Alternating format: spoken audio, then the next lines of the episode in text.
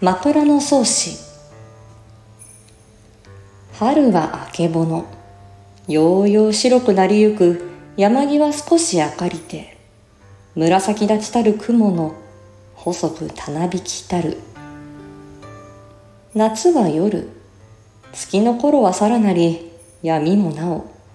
蛍の多く飛び違いたる。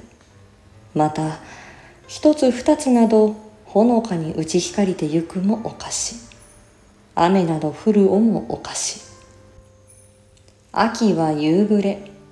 夕日のさして山の灰と地高なりたるにカラスの寝所へ行くとて三つ四つ二つ三つなど飛び急ぐさえ哀れなり。巻いて狩りなどの連ねたるが糸小さく見ゆるは糸おかし。ひいり果てて風の音の虫の音などまた言うべきにあらず。冬は努めて雪の降りたるは言うべきにもあらず。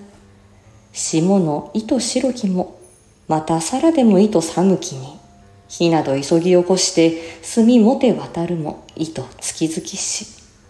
昼になりてぬるくゆるびもていけば日よけの日も白き灰がちになりてわろし。春は明け方次第に空が白み明るくなり始めた山の稜線に紫がかった雲が細長くたなびいているところが何とも風情がある。夏は夜月のある晩は言うまでもないが暗い夜でもたくさんのホタルが飛びかかったりあるいはほんの一匹二匹ほのかに光りながら飛んでいるのを見ると風情を感じる。雨が降っているのもいいものだ。秋は夕暮れ。日が落ちかけて山の稜線に近づいた時カラスがねぐらに帰ろうとして三羽四羽二羽三羽と飛び急ぐ様子にはしみじみさせられる。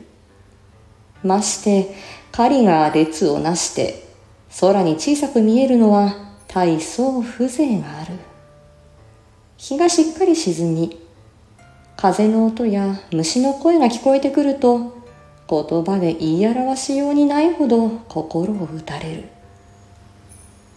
冬は早朝雪が積もった朝はもちろん辺りが霜で真っ白な時また雪や霜がなくても大変寒い朝に大急ぎで火を起こし炭火を手に廊下を渡っている姿は冬には大層につかわしい。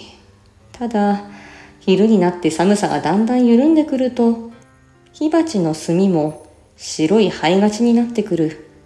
これはみっともないものだ。